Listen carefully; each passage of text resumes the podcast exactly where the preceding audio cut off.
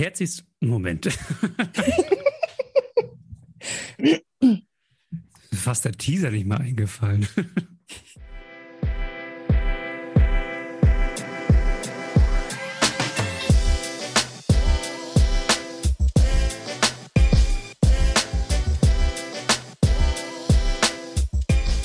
Performance Skills, der Pod -Pod Podcast.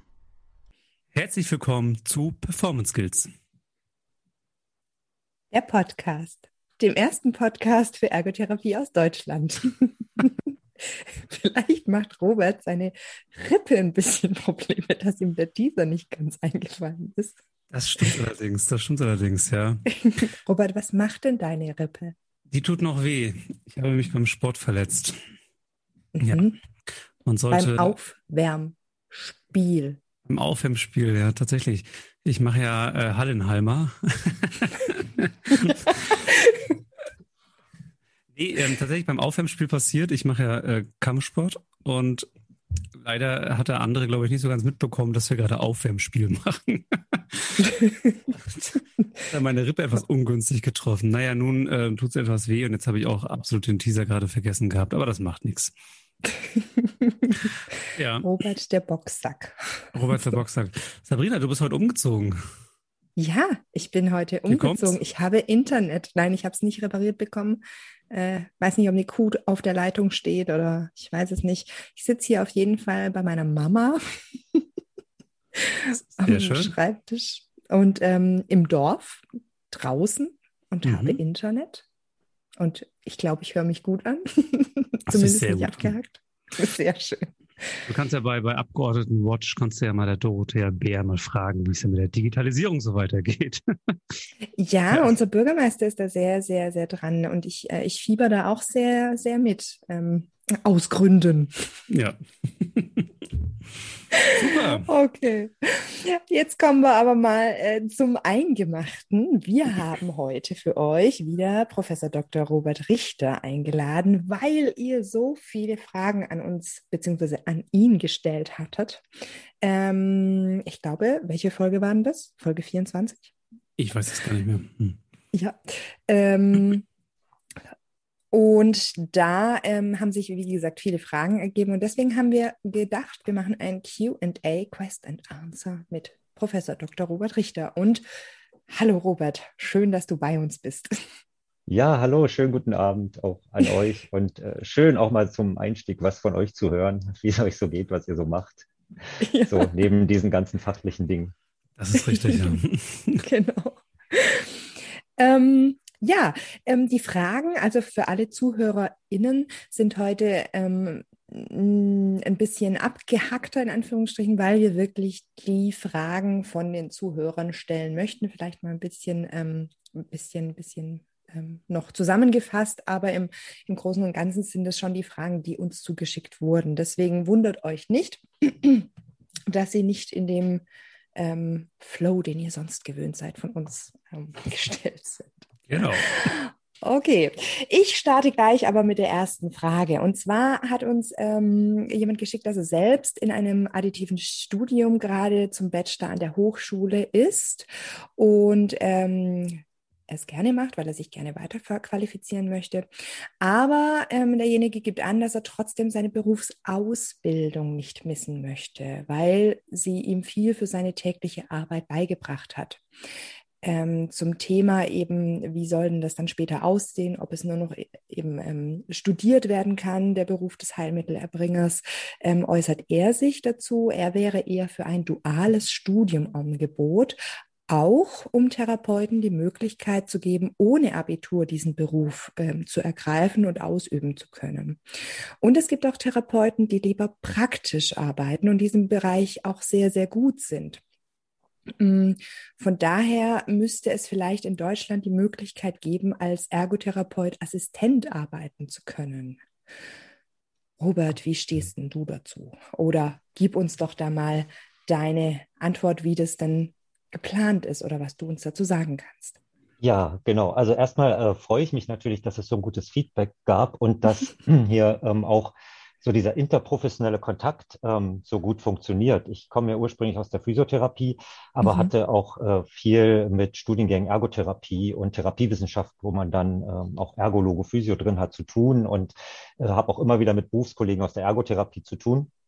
Und diese ganze Akademisierungsgeschichte der Heilmittelerbringer, wie du es gerade auch richtig gesagt hast, äh, äh, betrifft ja auch ähm, diese Berufe Ergotherapie, Logopädie, Physiotherapie irgendwie gemeinschaftlich. Ja, wir äh, reden ja von interprofessioneller Versorgung und dann sollten wir auch sehen, dass wir vielleicht interprofessionelle Ausbildung irgendwann mal hinbekommen und auch auf einem gemeinsamen Bildungslevel. Und äh, das sind sehr äh, äh komplexe Anmerkungen, die sich hier ergeben. Und ich freue mich äh, aber, dass ähm, ihr das zum Anlass genommen habt, mich wieder einzuladen und dass mhm. ich heute mit euch reden kann. Und äh, ich werde äh, versuchen, das auch objektiv zu beantworten. Das heißt, nicht nur meine Expertenmeinung mit einfließen so, zu lassen, sondern ähm, auch andere ähm, Meinungen zu Wort kommen zu lassen, ja, und dann mhm. dem eine gewisse Breite zu geben. Und ich denke, grundsätzlich, äh, was mir bei dieser Frage zuerst eingefallen ist, man äh, muss bei ähm, dieser Diskussion ähm, ein gewisses Maß an kritischem Denken an den Tag legen. Und, und kritisches Denken meint unter anderem, dass man die Güte eines Arguments ähm, betrachtet. Also wie gut, äh, wie qualitativ gut ist ein Argument, äh, worauf fußt es und so weiter.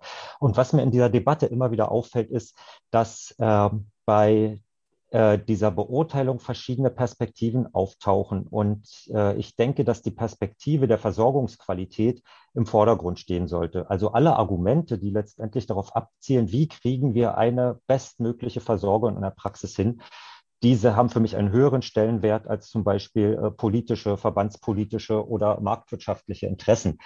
Und mhm. äh, viele, die in diesem Bereich, sollen wir voll akademisieren, sollen wir nicht mitdiskutieren, äh, vertreten eben auch ähm, Verbandsinteressen oder ähm, anderes. Ja? Und das ist ähm, eine für mich eine gute Orientierungsgröße, zu sagen, okay, wir wollen doch aus der Perspektive der Versorgungsqualität schauen. Und ähm, ja, wie ist das jetzt mit dem Studium und mit der äh, Berufsausbildung und dualem Studium? Das sind drei große Felder, Berufsausbildung, dual oder reines Studium. Und ähm, was ich voranstellen möchte bei der Beantwortung dieser Frage ist, dass äh, Berufe grundsätzlich aus der Professionssoziologie heraus sowas wie auch eine Evolution durchmachen. Ja, man könnte von einer Evolution der Berufe sprechen.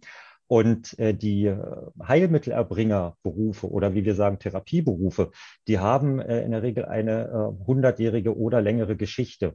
Und in dieser Geschichte wurde sehr viel ähm, Wissen angehäuft, sehr viel Erfahrungswissen. Und irgendwann kumuliert das, das heißt, das wird so ein großer Batzen Wissen, dass man sich fragen muss, was machen wir jetzt damit? Und äh, dann kommt die Wissenschaft ins Spiel, weil die Wissenschaft hat zur Aufgabe, äh, Wissen, was man aus der Praxis auch erworben hat, zu überprüfen, ob das gültig ist, äh, Theorien zu überprüfen. Ja, viele äh, unserer Behandlungsverfahren leiten sich ja aus äh, auch anatomischen, physiologischen, biomechanischen und zunehmend aber auch sozialwissenschaftlichen Theorien ab. Und die Wissenschaft überprüft, ob das überhaupt stimmt. Und die Wissenschaft systematisiert auch das Wissen und arbeitet es auf und eigentlich auch mit dem Ziel, es wieder an die Praxis zurückzugeben. Und ähm, über die Anhäufung des Wissens äh, in diesem, sagen wir, vergangenen Jahrhundert äh, sind wir jetzt an einen Punkt gekommen, wo das doch notwendig erscheint. Und äh, aus dieser Argumentation heraus würde ich sagen, ist es äh, gar nicht eine Frage, ob es jetzt eine Berufsausbildung bleibt oder ein Studium wird, sondern es ergibt sich automatisch, dass die Berufe sich verwissenschaftlichen. Und das heißt aber nicht zwangsläufig, dass sie sich vertheoretisieren, sondern sie geben sich zur praktischen Berufsausbildung oder zur Berufsausübung ein zusätzliches Standbein und das ist die wissenschaftliche Absicherung. Und ähm, ich ähm, bin ja in einem Studiengang Physiotherapie tätig. Wie gesagt, ich war auch in Studiengängen ähm, Therapiewissenschaften schon tätig und äh, ähm, auch in berufsbegleitenden Studiengängen und habe da ein großes Spektrum kennenlernen dürfen an Qualifikationsmöglichkeiten. Und gerade was die ähm, primär qualifizierenden Studiengänge Physiotherapie, Ergotherapie, Logopädie betrifft, ähm, ist es ja auch aufgrund der Berufsgesetze so, dass die praktische Ausbildung vollumfänglich erhalten bleibt. Äh, ich meine, in der Ergotherapie sind es 1700 Stunden, ähm, in der Physiotherapie 1600 und in der mhm. Logopädie mhm. 2100 Stunden. Und äh, diese praktische Ausbildung, wie es auch im Gesetz heißt, die muss erhalten bleiben, weil das Ziel ist und bleibt, die Versorgung zu sichern und äh, am Ende dieser Studiengänge Menschen in die berufliche Praxis zu entsenden. Und ähm, ich glaube, in unseren Berufsgruppen, da ist eben diese lange Tradition der Ausbildung vielleicht auch noch so ein kleiner Hemmschuh in unseren Köpfen. Wenn wir uns andere Berufe anschauen, wie, äh, da können wir auch die Ärztinnen und Ärzte nehmen, wir können äh, Pädagoginnen nehmen, wir können die soziale Arbeit nehmen. Das sind alles Studiengänge. Aber was machen diese Menschen am Ende? Sie arbeiten in der Praxis. Auch Psychologinnen und Psychologen studieren und arbeiten dann mit Menschen in der Praxis ähm, und üben eine praktische Tätigkeit aus. Und äh, das eine schließt also das andere nicht aus. Ähm, ja, das wäre ähm, erstmal so ein, ein Hinweis darauf zu sagen, also Studium bedeutet nicht Vertheoretisierung, sondern das bedeutet, die Berufe auf eine wissenschaftliche Grundlage zu stellen und auch die Berufsausübung auf eine wissenschaftliche Grundlage zu stellen. Ähm, und so wäre mein Argument zu sagen, wir müssen bei einem Transfer das Gute aus dem Alten bewahren und das Neue hinzunehmen. Und dann würde ich zu der Hörerin oder dem Hörer, die diese Frage gestellt hat, äh, sagen, dann äh, wird man auch, wenn man in Zukunft studieren würde, diese, diesen Ausbildungsteil des Praktischen, des äh, Handelns tätig werden, nicht missen müssen. Ja. Das vielleicht mal so als, als Einstieg dazu. Äh, wir gehen ja später, glaube ich, nochmal auf das duale Studienangebot ein. Ähm, da gibt es, glaube ich, auch noch eine Frage. Deshalb würde ich das erstmal hier zurückstellen. Mhm, ja, ich finde es echt gut, dass du es jetzt nochmal so erklärt hast, weil ich ähm, erlebe es auch immer so, dass es schwarz-weiß gesehen wird. Also entweder das Studium, das sehr theoretisch ist und jeder sitzt nur vor seinem Laptop und macht das, oder das Praktische, wo man gefühlt ähm, dann alle Handwerkstechniken durchmacht oder sowas, mhm. also jetzt hier in der Ergotherapie. Ähm, aber ähm, dass es die Mischung macht und ähm, ich finde, das hast du sehr schön äh, dargestellt, dass man das Beste versucht, aus allen beiden Sachen rauszuholen und die Heilmittelerbringer auf einen wissenschaftlichen Standfuß zu stellen. Das finde ich wirklich sehr schön und dass man dieses Schwarz-Weiß-Bild aufbricht. Mhm. Ja. Ja, das, das stellt es ja, Entschuldigung. Nee, Robert, erzähl ruhig. Ja.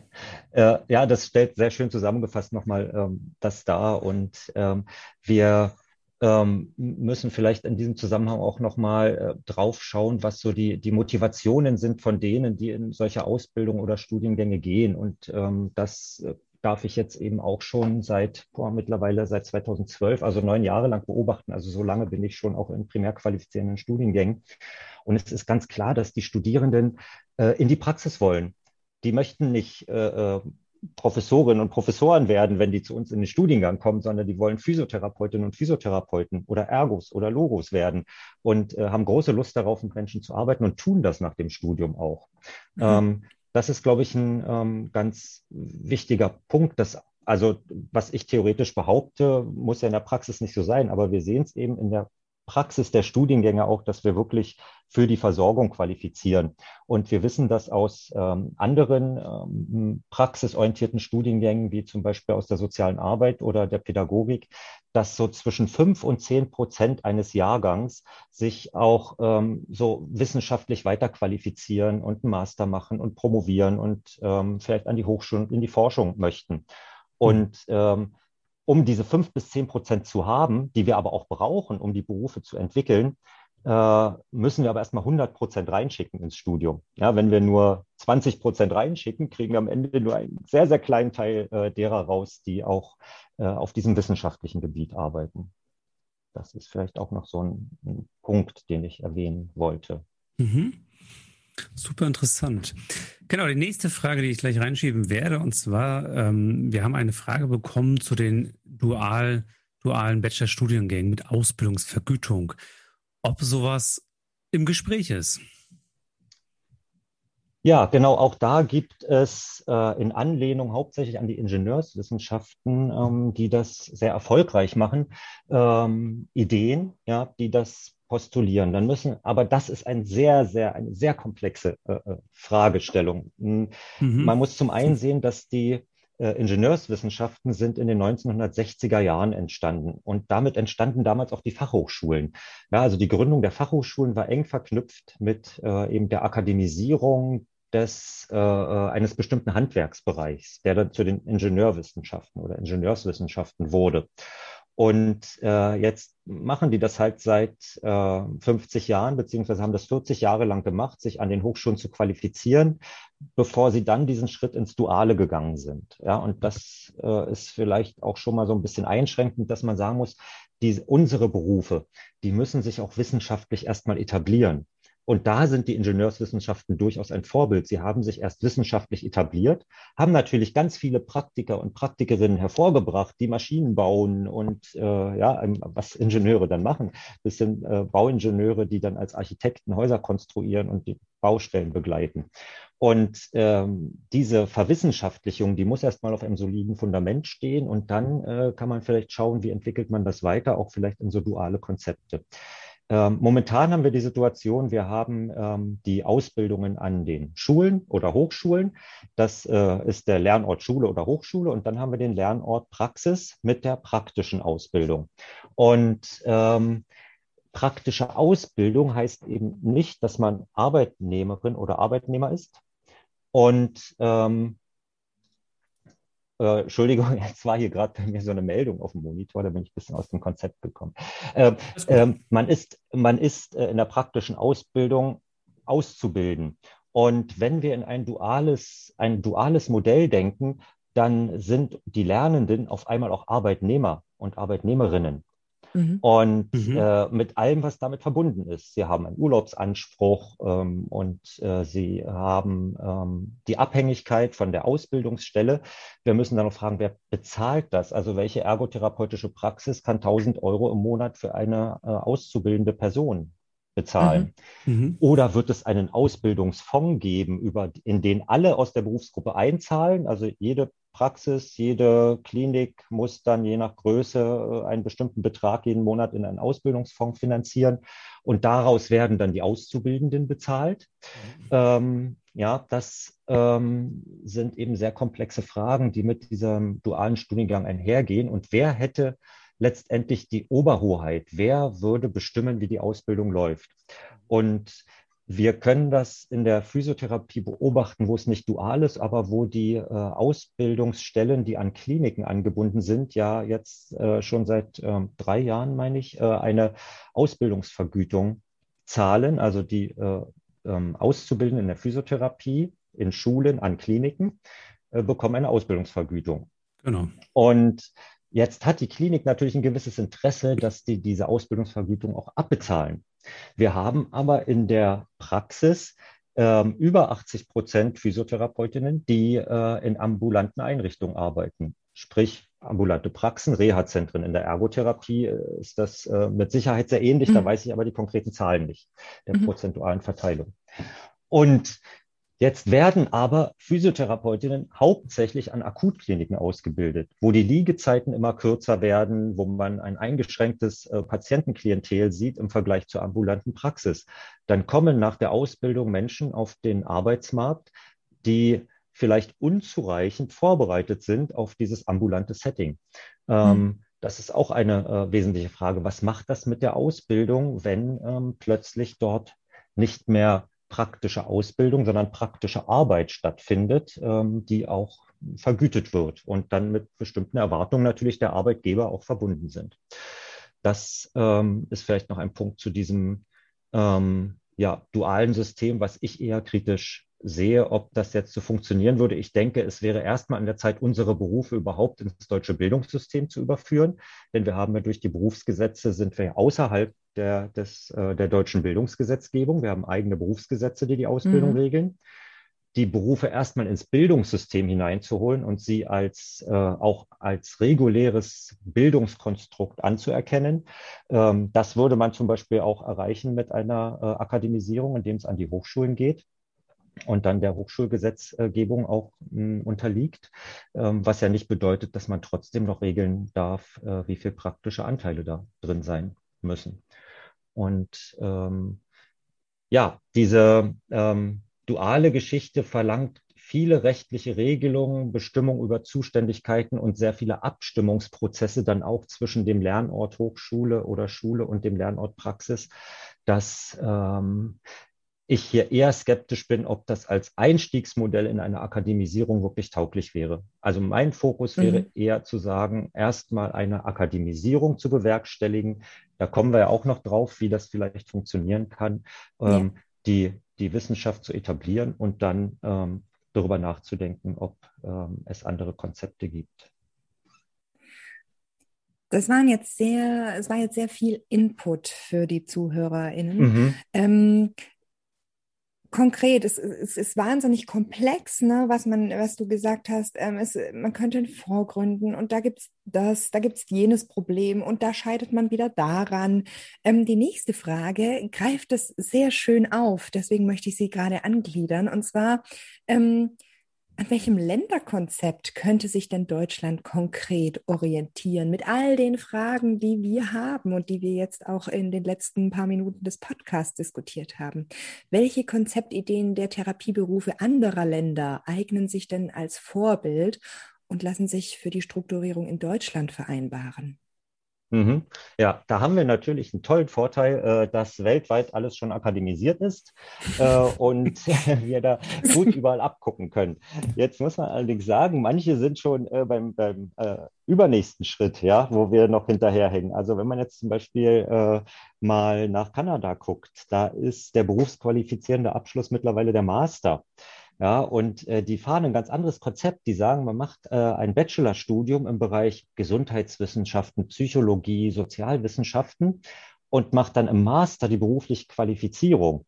Ähm, das ist ein Modell, also soweit können wir noch gar nicht denken, aber ähm, die Kanadier haben ja auch äh, global so ein bisschen so eine Vorreiterposition, gerade in der Entwicklung der Gesundheitsberufe, wo wir gerne mal hinschauen. Aber wir brauchen auch gar nicht so weit gehen. Wir können auch einfach mal nach Österreich und in die Schweiz gucken ähm, wo dieser Vollakademisierungsprozess ja nun mittlerweile vor 15 Jahren und länger ähm, gelaufen ist. Und ähm, die Schweiz äh, auch ein sehr gutes Vorbild sein kann dafür, wie es gelingt, die bestehenden Ausbildungsabschlüsse, also die, die jetzt schon in der Praxis tätig sind, mitzunehmen. Ja, es gibt äh, in der Schweiz die Möglichkeit ähm, des nachträglichen Titelerwerbs. Das heißt, man bekommt dort äh, mit ähm, sehr wenig Aufwand, ähm, man kann es mit einer Weiterbildung vergleichen, ähm, den ähm, Titel Bachelor of Science mhm. in Physiotherapie, Ergotherapie. Ähm, und das ist einfach auch ein Zugeständnis an ähm, die Ausbildung und die äh, Berufserfahrung und die Weiterbildungserfahrung, die diese Kolleginnen in der Praxis gesammelt haben, ähm, zu sagen, okay, wir machen euch ein niedrigschwelliges Angebot und dann seid ihr absolut gleichgestellt. Und auch wird es natürlich niemals passieren, dass es bei denen, die jetzt schon in der Praxis tätig sind, zu irgendeiner Abwertung kommt. Das äh, sind manchmal so Ängste, aber ich denke, da kann man sich äh, wirklich auf die deutsche Gesetzgebung verlassen, äh, dass es nicht dazu führt, dass auf einmal bestehende Abschlüsse ähm, degradiert werden. Ja, mhm. das mhm. ähm, wird nicht der Fall sein. Und ähm, wie gesagt, in Österreich und der Schweiz kann man sehr gut gucken, ähm, wie Akademisierungsprozesse gelingen können, wie man ähm, sowas bewerkstelligen kann, aber man kann auch nach Holland gucken. Allerdings ähm, gibt es in Deutschland gewisse Widerstände äh, gegen das holländische oder auch das kanadische oder das US-amerikanische äh, System, was ähm, verschiedene Stufen kennt, wie zum Beispiel, was in der ersten Frage schon angesprochen wurde, den äh, Assistenten. Äh, man möchte diese Assistenzberufe nicht etablieren. Ähm, vielleicht ist es auch ein gewisser Zeitgeist, ja, dass das sich so wie Hilfsberuf oder sowas anhört und man möchte doch einen vollwertigen Beruf haben. Ähm, ja, und es gibt äh, aber in Holland so ein vierstufiges System vom Assistant äh, bis zum Senior Practitioner. Ja, da ist man dann ganz weit aufgestiegen. Ich halte das für ein ganz gelingendes System, weil es gibt dann im Beruf einerseits, Durchstiegsmöglichkeiten. Also in der Physiotherapie haben wir das Glück, dass wir den Masseur und medizinischen Bademeister haben und mhm. dass man äh, von dem dann als Ausbildungsberuf relativ einfach durchsteigen könnte ähm, zum Studium Physiotherapie auch in verkürzter Form. Wie das in der Ergo aussehen kann, das muss, finde ich, die, die Ergotherapie für sich diskutieren eigentlich. Ja, da müsste die Ergotherapie auch ganz stark gehört werden von der Politik. Ähm, ähm, aber so ein, so ein mehrstufiges System eröffnet eben auch Karrierechancen in einem Beruf, was ähm, schon ähm, etliche Studien mittlerweile auch in Deutschland festgestellt haben, ist, dass es so eine gewisse Ermüdung gibt. Man hat diesen Beruf gelernt, dann arbeitet man, dann kann man Fortbildungen machen, aber man tritt im Prinzip, wenn man die Karriereleiter betrachtet, so halbwegs auf der Stelle. Ähm, und wenn man die Möglichkeit hat, äh, vom Bachelor zum Master bis in die Promotion auch in der Praxis aufzusteigen und äh, neue Kompetenzen zugeschrieben zu bekommen, das ist ja auch lukrativ für die persönliche äh, Entwicklung und Sinnerfüllung. Ja. Ähm, gut, also wir ja. ähm, könnten gucken nach einem mehrstufigen System, was wir in der Physiotherapie eigentlich schon haben mit Masseur, medizinischer Bademeister und mhm. äh, Physiotherapeut, Physiotherapeutin. Ähm, ob sowas auch für die Ergotherapie denkbar wäre oder mit welchen Berufen äh, denn ein Quereinstieg mit einer verkürzten Ausbildungs- oder Studienform in der Ergotherapie möglich wäre. Da gibt es Länder, die sowas durchaus pflegen. Und seit 2011 gibt es ja äh, auch in Deutschland mit dem ähm, ja, Konzept der offenen Hochschulen, dem politischen Willen, dass es Durchstiegsmöglichkeiten von beruflicher zu hochschulischer Bildung gibt. Ähm, mhm. Im Bereich der ähm, Erzieher ist es beispielsweise der Fall. Also man kann mit einem Hauptschulabschluss eine ähm, Sozialassistentenausbildung machen. Damit kann man die mittlere Reife erwerben, mit der man dann wiederum äh, in eine fachschulische Ausbildung zur Erzieherin gehen kann. Damit kann man wieder eine fachgebundene Hochschulreife erwerben, mit der man studieren kann. Also Durchstiegsmöglichkeit vom Hauptschulabschluss bis zur Promotion, wenn man so will. Ja, mhm, das, ja. Äh, und das ist eigentlich in Deutschland auch gewollt, dass es diese Durchstiegsmöglichkeiten im Bildungssystem gibt. Definitiv. Ja. So einen ähnlichen ähm, Werdegang habe ich ja bisher hinter mir, außer den Doktor natürlich noch nicht. Ja, aber ich finde es, ich finde es gut, dass es eben nochmal äh, von dir aufgegriffen wurde, eben, ähm, dass es eben nicht ähm, darauf hinausläuft, dass man jetzt nur noch mit Abitur dann ähm, den einen Beruf in der Heilmittelerbringerbranche ähm, machen kann, sondern dass es ja durchaus Durchstiegsmöglichkeiten gibt und auch gewollt sind, also eigentlich mhm. Steine in den Weg gelegt werden. Ich habe noch zwei Fragen in dem Zusammenhang an dich. Und zwar ähm, hattest du ja erwähnt, dass man sich in, an der Schweiz und ähm, auch in Österreich daran orientieren kann ähm, und dass der Bachelor of Science quasi mit so einer kleinen Weiterbildung ähm, erworben werden kann, als Zugewinn oder als Zugeständnis dessen, was man ja schon die Ausbildung hat und dann natürlich auch schon im Beruf tätig war. Wie kann ich mir denn die Inhalte einer solchen Weiterbildung vorstellen? Was wird denn da in dieser Weiterbildung ähm, denjenigen vermittelt. Mhm. Weißt du da äh, was drüber? Ja, äh, äh, tatsächlich habe ich auch schon in diesem Bereich in der Schweiz tätig werden dürfen mhm. äh, und äh, diese Inhalte auch vermitteln dürfen. Ähm, und äh, das muss ich, also das hat mir sehr viel Spaß gemacht, weil es mir auch früher schon immer Spaß gemacht hat, in den berufsbegleitenden Studiengängen mit diesen erfahrenen Praktikerinnen zu arbeiten. Das ist manchmal mühselig, weil sie schon sehr vorgeprägt von ihrer Berufserfahrung kommen und manchmal macht es aber richtig Spaß, weil äh, man merkt, wie man auch ausgesaugt wird, ja, weil man, und weil man gefordert wird. Und das ist genau das, was äh, dort äh, gemacht wird beim nachträglichen Titelerwerb, dass man schaut, wo docken wir die Wissenschaft an der bestehenden Praxis an.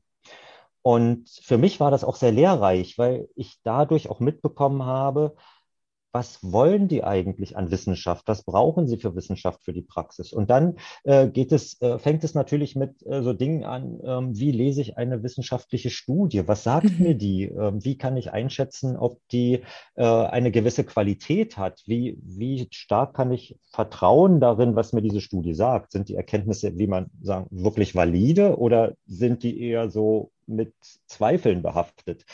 Und ähm, das sind natürlich wesentliche mh, hm, Aspekte, die man dort lernt, aber dann noch so ganz praktisch taugliche Dinge. Wie funktioniert Clinical Reasoning? Wie mhm. funktioniert mhm. eine evidenzbasierte Praxis? Wie kann ich äh, eine patientenzentrierte Therapie auf wissenschaftlicher Grundlage umsetzen? Ja, also es geht wirklich um die Umsetzung, um den äh, Transfer von wissenschaftlicher Erkenntnis in die Praxis und da gar nicht darum, jetzt nochmal jedes Krankheitsbild durchzusprechen und was gibt es da für Evidenz, sondern eher ähm, die Leute zu befähigen, sich diese Evidenz individuell bedarfsgemäß anzueignen. Das ist mhm. eigentlich so der Kern dessen, was dann dort ausgebildet wird. also quasi so ein Rüstzeug mit an die Hand geben, damit mhm. ähm, letztendlich auch die Sachen, äh, ja, die, der, eigene, der eigene Weg ein bisschen ähm, in, in dem Maße, wo man möchte, ähm, auch überprüft werden kann. Also jetzt gar nicht ähm, ja mhm. eben, wie du schon sagtest, auf alle Krankheitsbilder nochmal eingehen, sondern äh, die Grundlagen mitgeben und dann kann ich mich selber anhand der Leitlinien, anhand von Studien nochmal einlesen und meine Therapie dahingehend weitergestalten und aufwerten.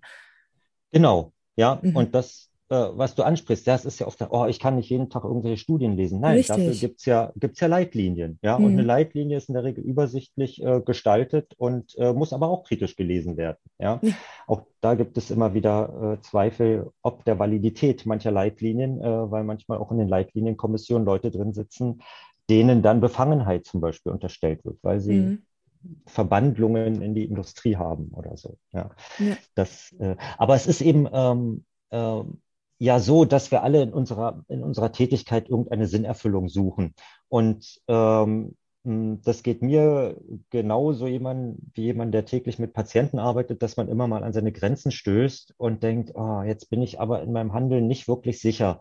Und dann äh, möchte man doch gerne Instrumente haben. Wie kann ich mein Handeln jetzt absichern? Wie kann ich mit gutem Gewissen sagen, ja, das ist das Optimum, lieber Patient, was ich dir bieten kann?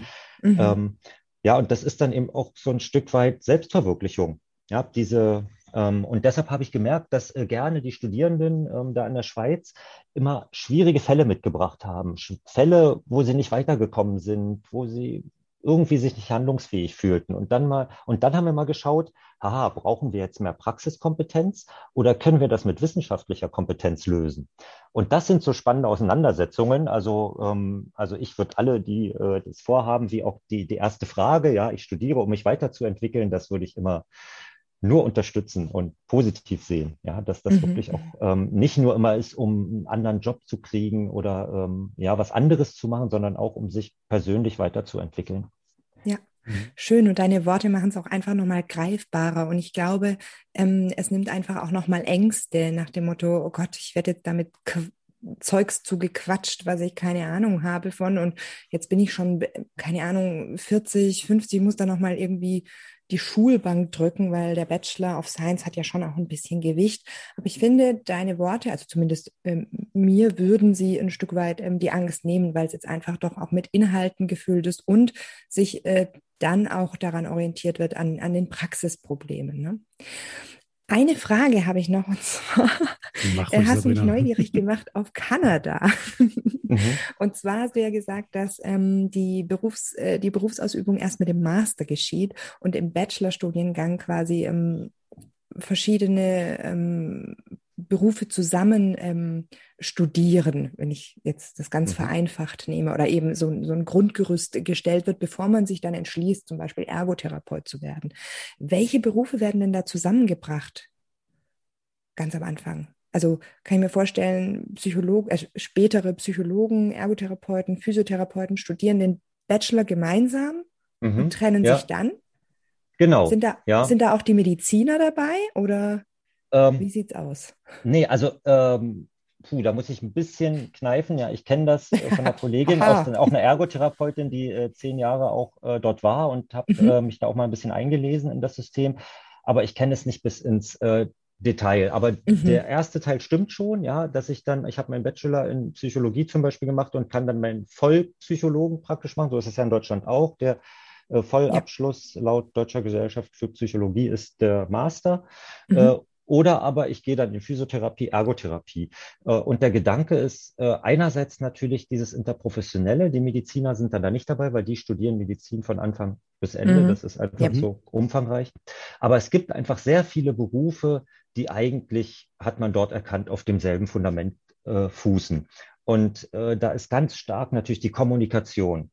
Ja, und wir haben mhm. das ja auch, die Ergotherapie finde ich äh, schon viel mehr erkannt als die Physiotherapie, äh, welchen Wert äh, diese sozialen Prozesse auch für die ähm, Therapie haben weil äh, wir einerseits auch sozial handeln in der Therapie, äh, wir handeln auch ähm, pädagogisch, weil wir ja ähm, Leute oder Menschen beraten, ihnen etwas beibringen, auch, auch wenn es motorisch ist, ist das ein Lernprozess. Mhm. Und ähm, gleichzeitig sind die Menschen aber auch in ihrer Lebenswelt in soziale Prozesse eingebunden. Und äh, durch äh, vielfältige Forschung ließ sich ja eben auch feststellen, dass äh, diese sozialen Prozesse, die die Menschen auch außerhalb der Therapie haben, äh, sehr, sehr wichtig sind für ihren Genesungsprozess und dass wir die deswegen in der Therapie berücksichtigen müssen. Dafür brauchen wir aber eine Kompetenz, diese sozialen Prozesse, die die Menschen da draußen haben, zu verstehen. Ja, und da macht es schon Sinn, ähm, so äh, ein ja, Studium, was eher in den psychologisch-sozialwissenschaftlichen Bereich oder sagen wir den psychosozialen Bereich geht, voranzuschalten. Ja, also es äh, wird abzuwarten sein, ähm, wie, was das mit der Therapie am Ende dort macht in Kanada. Aber ähm, wie gesagt, es ist dann mal den Vorteil, ein Vorteil, wenn man hinterherhinkt, kann man gucken, wie die anderen es machen und wie gut es läuft. Das ist richtig. Also ich, ich weiß ja, ich glaube, in Deutschland gibt es ja auch schon Studiengänge mit Physio, Logo und Ergo zusammen. Ähm, genau. Jetzt, ja. jetzt, jetzt, weiß ich natürlich jetzt nicht die Inhalte direkt, ne, aber zumindest gibt es das ja schon.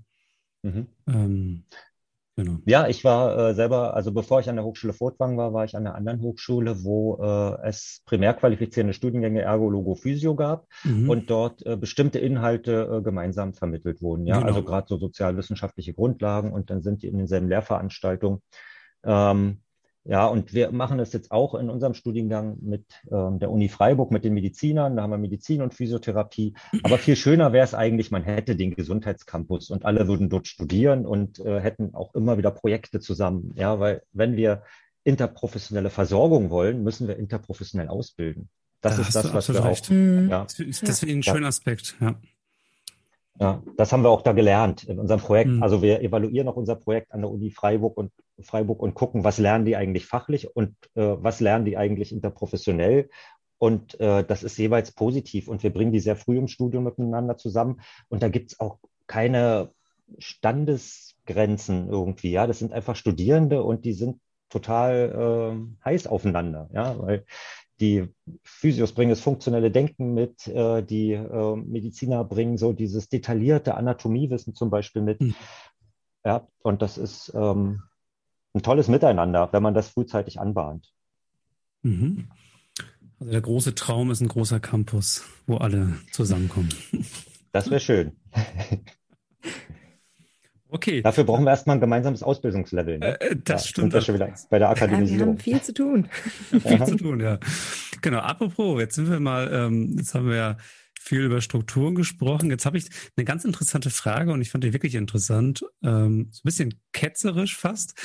Jetzt haben wir ja auch die Corona-Krise und wir haben viele Ausgaben im Gesundheitswesen und ähm, man hört da ja die Krankenkassen, die, jammern gerade alle.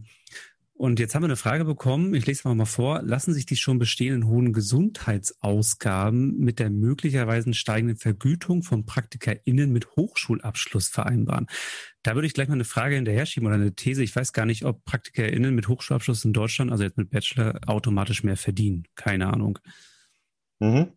Ähm, ja, das kommt ganz drauf an. Äh, in äh, der normalen Arbeitswelt oder sagen wir in der, äh, das, was so der Standard ist, in den, in den Praxen, ja, wo wir die Mehrzahl mhm. unserer Kolleginnen haben, äh, verdient man nicht mehr. Ja, da in Richtig. der Physiotherapie ist ganz klar, ich kriege eher mehr, wenn ich äh, einen Bobert-Abschluss habe oder äh, manuelle Therapie oder Lymphdrainage, weil dann kann ich teurere Rezepte abrechnen. Ja, also oder auch, also wenn ich ein Rezept mit manueller Therapie bekomme, darf ich das nur machen, wenn ich den Abschluss in manueller Therapie habe. Das Rezept ist mehr wert als nur Krankengymnastik.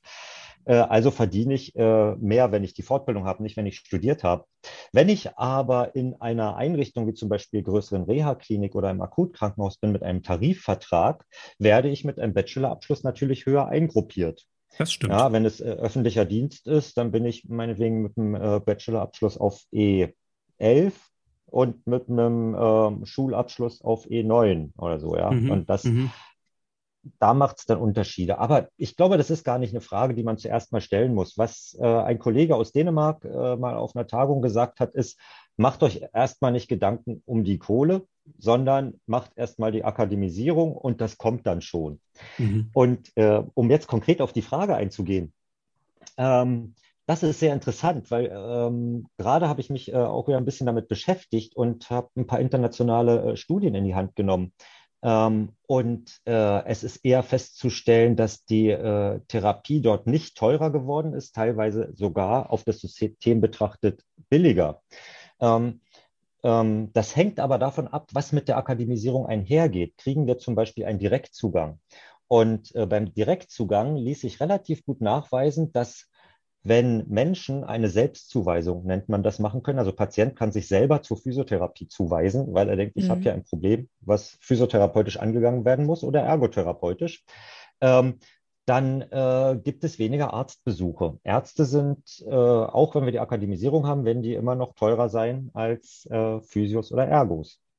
Richtig. Und äh, Ärzte werden teilweise auch eben entlastet. Es ist ja in manchen Gegenden, ähm, werden Menschen, die auch vielleicht hier zuhören, ein Lied davon singen können, wie lange sie für einen Arzttermin brauchen, äh, um einen zu kriegen, gerade beim Facharzt. Und ähm, wenn jemand mit Rückenschmerzen eben direkt zur Physio gehen kann oder ähm, wenn jemand, äh, wenn er aus der Schlaganfallreha entlassen ist, äh, direkt zum Ergo gehen kann, ohne sich jedes Mal äh, in die Arztpraxis begeben zu müssen, um ein Rezept zu holen dann haben wir da eine Entlastung. Das spart schon mal Geld. Dann hat man beobachtet, mit der Akademisierung steigt Versorgungsqualität. Das mhm. heißt, ähm, es sind äh, Patientinnen und Patienten teilweise kürzer im System, damit auch billiger. Also die Behandlungsdauern sinken. Das, was du ja, es wär, in der letzten Folge mhm. schon angesprochen hattest, ne? mit, der, mit der kleinen genau. These zu, zu Fachkräftemangel. Ja. Ja, mhm. ja. Und ähm, es werden weniger Medikamente verordnet. Äh, Operationen können gegebenenfalls vermieden werden. Und es gibt äh, neben diesen primären Kosten äh, eben noch die sekundären Kosten oder Einsparungen. Weniger Arbeitsunfähigkeitstage, Pflege vermeiden, stationäre Aufenthalte vermeiden. Diese Kosten sind natürlich schwer zu erfassen, weil die, weil es eben sekundäre Kosten sind. Ja, da, ähm, und ähm, aber auch da gibt es äh, Ansätze für wissenschaftliche Untersuchungen. Ja, und äh, also äh, was als Kern vielleicht herausgestellt werden kann durch die Steigerung der Versorgungsqualität durch mehr Wissenschaft in der Therapie äh, werden Kosten eingespart. Und das rechtfertigt dann eigentlich auch eine höhere Vergütung. Mhm. Mhm. Ja. Ja, also es scheint nicht zwangsläufig so zu sein, die Leute studieren, verdienen mehr Geld und das System wird teurer. Nein, ich finde es total schlüssig, äh, was du erzählst. Ich bin gerade noch hm. äh, an, einem, an einem Gedanken hängen geblieben, und zwar zum Direktzugang und äh, Kostensenkung. Und zwar ähm, haben wir hier noch äh, oft von den äh, KlientInnen ähm, die, die, die Dienstleisterhaltung. Ne? Ähm, und vielleicht äh, reduziert sich das ja eben durch den Direktzugang, der dann eben auch ähm, durch PraktikerInnen mit Hochschulabschluss vielleicht auch nochmal äh, vereinfachter oder besser äh, zu, zu, zu, erreichen ist. Oh Gott, ich lehne mich gerade so aus dem Fenster. Das ähm, stimmt. tut mir leid, also bitte keinen Shitstorm. Ähm, und da ähm, ist ja einfach auch nochmal die, die äh, intrinsische Motivation dann vom Patienten oder äh, von den PatientInnen nochmal höher, wenn sie dann direkt zu uns kommen können, äh, weil ähm, vorher eben eher gesagt wird, ach, ich hole mir jetzt die Spritze beim Arzt ähm, und dann kriege ich das, ach, jetzt hat er mir Physio verschrieben, ach, jetzt mache ich halt dieses sechsmal Physio, ach Gott, gut, dann mache ich mhm. das eben, ähm, sondern eben ähm, dann eher, okay, dann gehe ich zum Physio und ähm, da mache ich jetzt mit. Und ähm, es besteht ja aus so vielen, so vielen Unterpunkten und ähm, ja, die dieses, die das dann beeinflussen. Ich finde es gar nicht so einfach, so eine Frage, also das eine beeinflusst genau das andere, mhm. sondern es ist mhm. ja so komplex wieder, ne? Absolut. Ich glaube, was du gerade ansprichst, Sabrina, das ist ja auch dieses, dieser Gedanke zum Empowerment, ne? Das ist wie ja. Klienten oder Klientinnen sich selber auch befähigen, sich Hilfe zu holen ne? und ja. nicht äh, durch andere sozusagen hingedrängt werden. Ja, ja. ja. ja und, okay. Ähm, mhm. ja, wir haben ja die Zunahme von äh, Chronifizierung ja, und Multimorbidität und ähm, ähm, chronische Patienten haben ja auch sehr viel Erfahrung mit ihrer Erkrankung und äh, mit dem Umgang damit. Ja? Also mhm. Und es ist ja, ist ja auch so, ähm, dass, äh, dass zunehmend erkannt wird, dass äh, Perspektive der Betroffenen sehr, sehr wichtig ist. Also man bekommt eigentlich äh, kein ähm, Forschungsprojekt äh, mehr gefördert, wenn man nicht irgendwie die PatientInnen mit drin hat, ja, mhm. und äh, auch die Seite dieser Personengruppe ganz zentrale Bedeutung hat. Ja, wir beforschen die nicht, sondern wir forschen mit denen. Ja, das ist vielleicht so. Ähm, mhm. Ja, und das, das entspricht eigentlich dem auch. Ja. ja. ja. Mhm. Okay, wir kommen zur letzten Frage für heute, weil das ist wahnsinnig viel Input. Ähm, ich finde gerade diese letzte Phase, äh, Frage bringt noch mal so eine kleine Zusammenfassung von dem, was wir, äh, was wir, ähm, was wir heute besprochen haben. Ähm, und zwar ganz praktisch gesehen, wie gelingt denn der Umbruch von der Ausbildung zur Akademisierung und wie kann der konkret aussehen, wenn wir damit morgen beginnen wollten? Ähm, mhm. Und was passiert mit den unterrichtenden Lehrenden an den Hochschu äh, äh Lehrenden ohne Hochschulabschluss? Genau, also äh, das geht natürlich nicht von heute auf morgen, ja, ähm, sondern das braucht eine Übergangsphase und was da so äh, gemeinhin postuliert wird, was sich auch so von Erfahrungen ähm, anderer Länder ableitet, äh, ist so eine zehnjährige Übergangsphase. Ja, äh, es dauert ja eine Weile, die ähm, Studiengänge an Hochschulen zu etablieren. Da hängt ja hintenrum auch wieder viel Finanzierung äh, der öffentlichen Hand äh, mit dran, ja, wo dann politisch entschieden muss, wie Gelder verteilt werden. Und es ist aber, wie du schon angedeutet hast, eine ganz wichtige Frage, was macht man mit den Schulen? Und die Schulen muss man natürlich mitnehmen. Äh, an den Schulen ist so viel Expertise, so viel äh, Lehrerfahrung, so viel fachliche Expertise, so viel Expertise in der Entwicklung von Curricula, ähm, und darauf kann man natürlich nicht verzichten. Und außerdem braucht man ja auch irgendwie das Personal, äh, denn ähm, es ist ja äh, ein Systemwechsel, aber es wechselt sich dadurch nicht das Personal aus. Mhm. Das heißt, man braucht eine Übergangsphase, nehmen wir jetzt mal so zehn Jahre, in denen man ähm, dann auch die Möglichkeit hat, gegebenenfalls das Schulpersonal weiter zu qualifizieren. Ähm, da ist Dänemark zum Beispiel ein gutes Vorbild. Die haben das mit dieser zehnjährigen Übergangszeit äh, auch für Lehrende gemacht die die Möglichkeit hatten, ähm, einen entsprechenden Hochschulabschluss nachzuholen in dieser Zeit. Mhm. Was auch gut ist für ältere Lehrende, wenn ja, ich habe zehn Jahre Zeit, oh, da bin ich ja in Rente. Hm, mhm. Ja, dann äh, ja. wird auch die Lebenserfahrung so ein Stück weit ähm, gewertschätzt, dass man sagt, gut, du hast jetzt schon hier 20, 25 Jahre äh, eine Lehrtätigkeit ausgeübt und jetzt geben wir dir auch die zehn Jahre, kannst du das noch weitermachen. Und alle, die noch jünger sind, kriegen die Möglichkeit, ähm, sich entsprechend auch zu ähm, qualifizieren für Hochschullehre. Das ist ja in den ähm, ähm, Bundesländern sehr, sehr unterschiedlich. Dadurch, dass wir hier die Länderhoheit äh, auch ein Stück weit haben in der Auslegung des Gesetzes, mhm. ähm, ist immer die Frage, was für eine pädagogische oder fachliche Qualifikation brauchen heute die Lehrenden. Und das ist in, äh, in den Schulen. Und das ist in jedem Bundesland so ein Stück weit anders. Da gibt es Bundesländer, die fordern einen Masterabschluss, wenn man da als angestellte Lehrender tätig sein will. Manche fordern einen Bachelor, manche fordern eine äh, äh pädagogische Weiterbildung. Ja. Und ähm, das ist ja auch ein Zugewinn der Akademisierung, dass man dann ein einheitliches Qualifikationsniveau ähm, ähm, in Anschlag bringen könnte für die, die überhaupt befähigt sind zur Ausbildung. Weil bisher ähm, haben wir ja auch ähm, sehr viel Laienpädagogen da einfach, ja, und äh, die machen es nach bestem Wissen und Gewissen und viele sicherlich auch äh, sehr gut. Aber um da die Qualität abzusichern, ähm, ist es doch ratsam, eine Qualifizierung zu machen. Wir möchten unsere Kinder ja auch nicht in die Kita geben, wo äh, irgendwelche Leute arbeiten, sondern wir wollen schon, dass die äh, eine entsprechende Ausbildung haben, mit Kindern umzugehen. Mhm. Und mhm ja, so kann eigentlich auch jemand, der den Beruf erlernen will, erwarten, dass da jemand ist, der weiß, wie Lehre funktioniert. Ja. Ja, also äh, ja, Übergangsphase. So, das ist okay. äh, eigentlich dieser Umbruch und Schulen mitnehmen, ja, Personal mitnehmen. Und äh, es gibt 180 Ergotherapieschulen die heute sehr, sehr klein sind, was auch betriebswirtschaftlich fraglich ist. Alle diese Schulen brauchen Verwaltung, Räume, Personal. In manchen Schulen hm, sind nur so 60 Lernende, ja, 20 pro Jahrgang in drei Jahrgängen. Ähm, äh, da muss man vielleicht auch drüber nachdenken, ob man nicht ähm, hier etwas mehr zusammenlegt. Mhm. mhm, mhm. Und etwas größere Bildungsinstitutionen schafft und auch interprofessionell, da sind wir wieder. Absolut, ja. Ich kenne es aus den Niederlanden. Wie gesagt, da gibt es, glaube ich, nur vier Universitäten für Ergotherapie. Ja, und wir haben in Deutschland, ich glaube, es sind sowas wie 44 medizinische Fakultäten. Mhm. Und es gibt ja viel mehr MedizinerInnen als ErgotherapeutInnen oder PhysiotherapeutInnen. Mhm. Ja, und mhm. wir haben äh, 255 Physioschulen, 100, circa 180 Ergoschulen.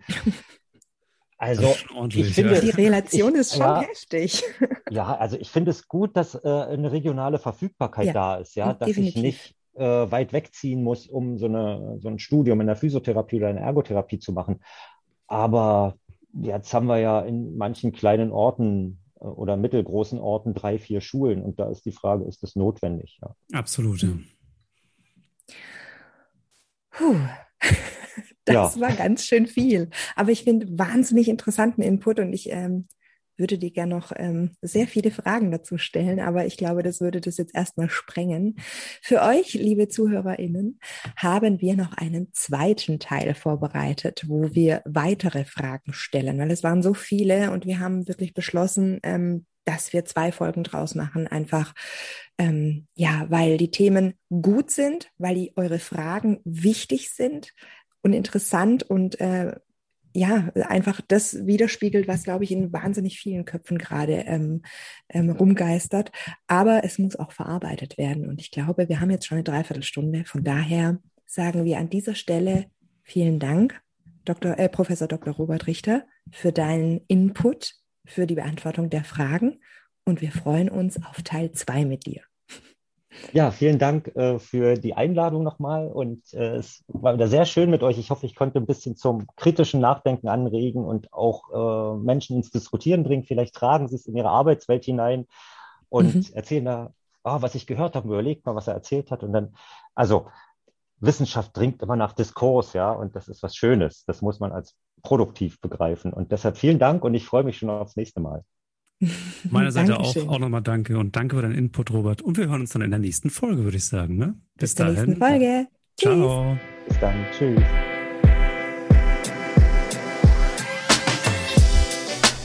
Performance Skills, der Pod -Pod Podcast.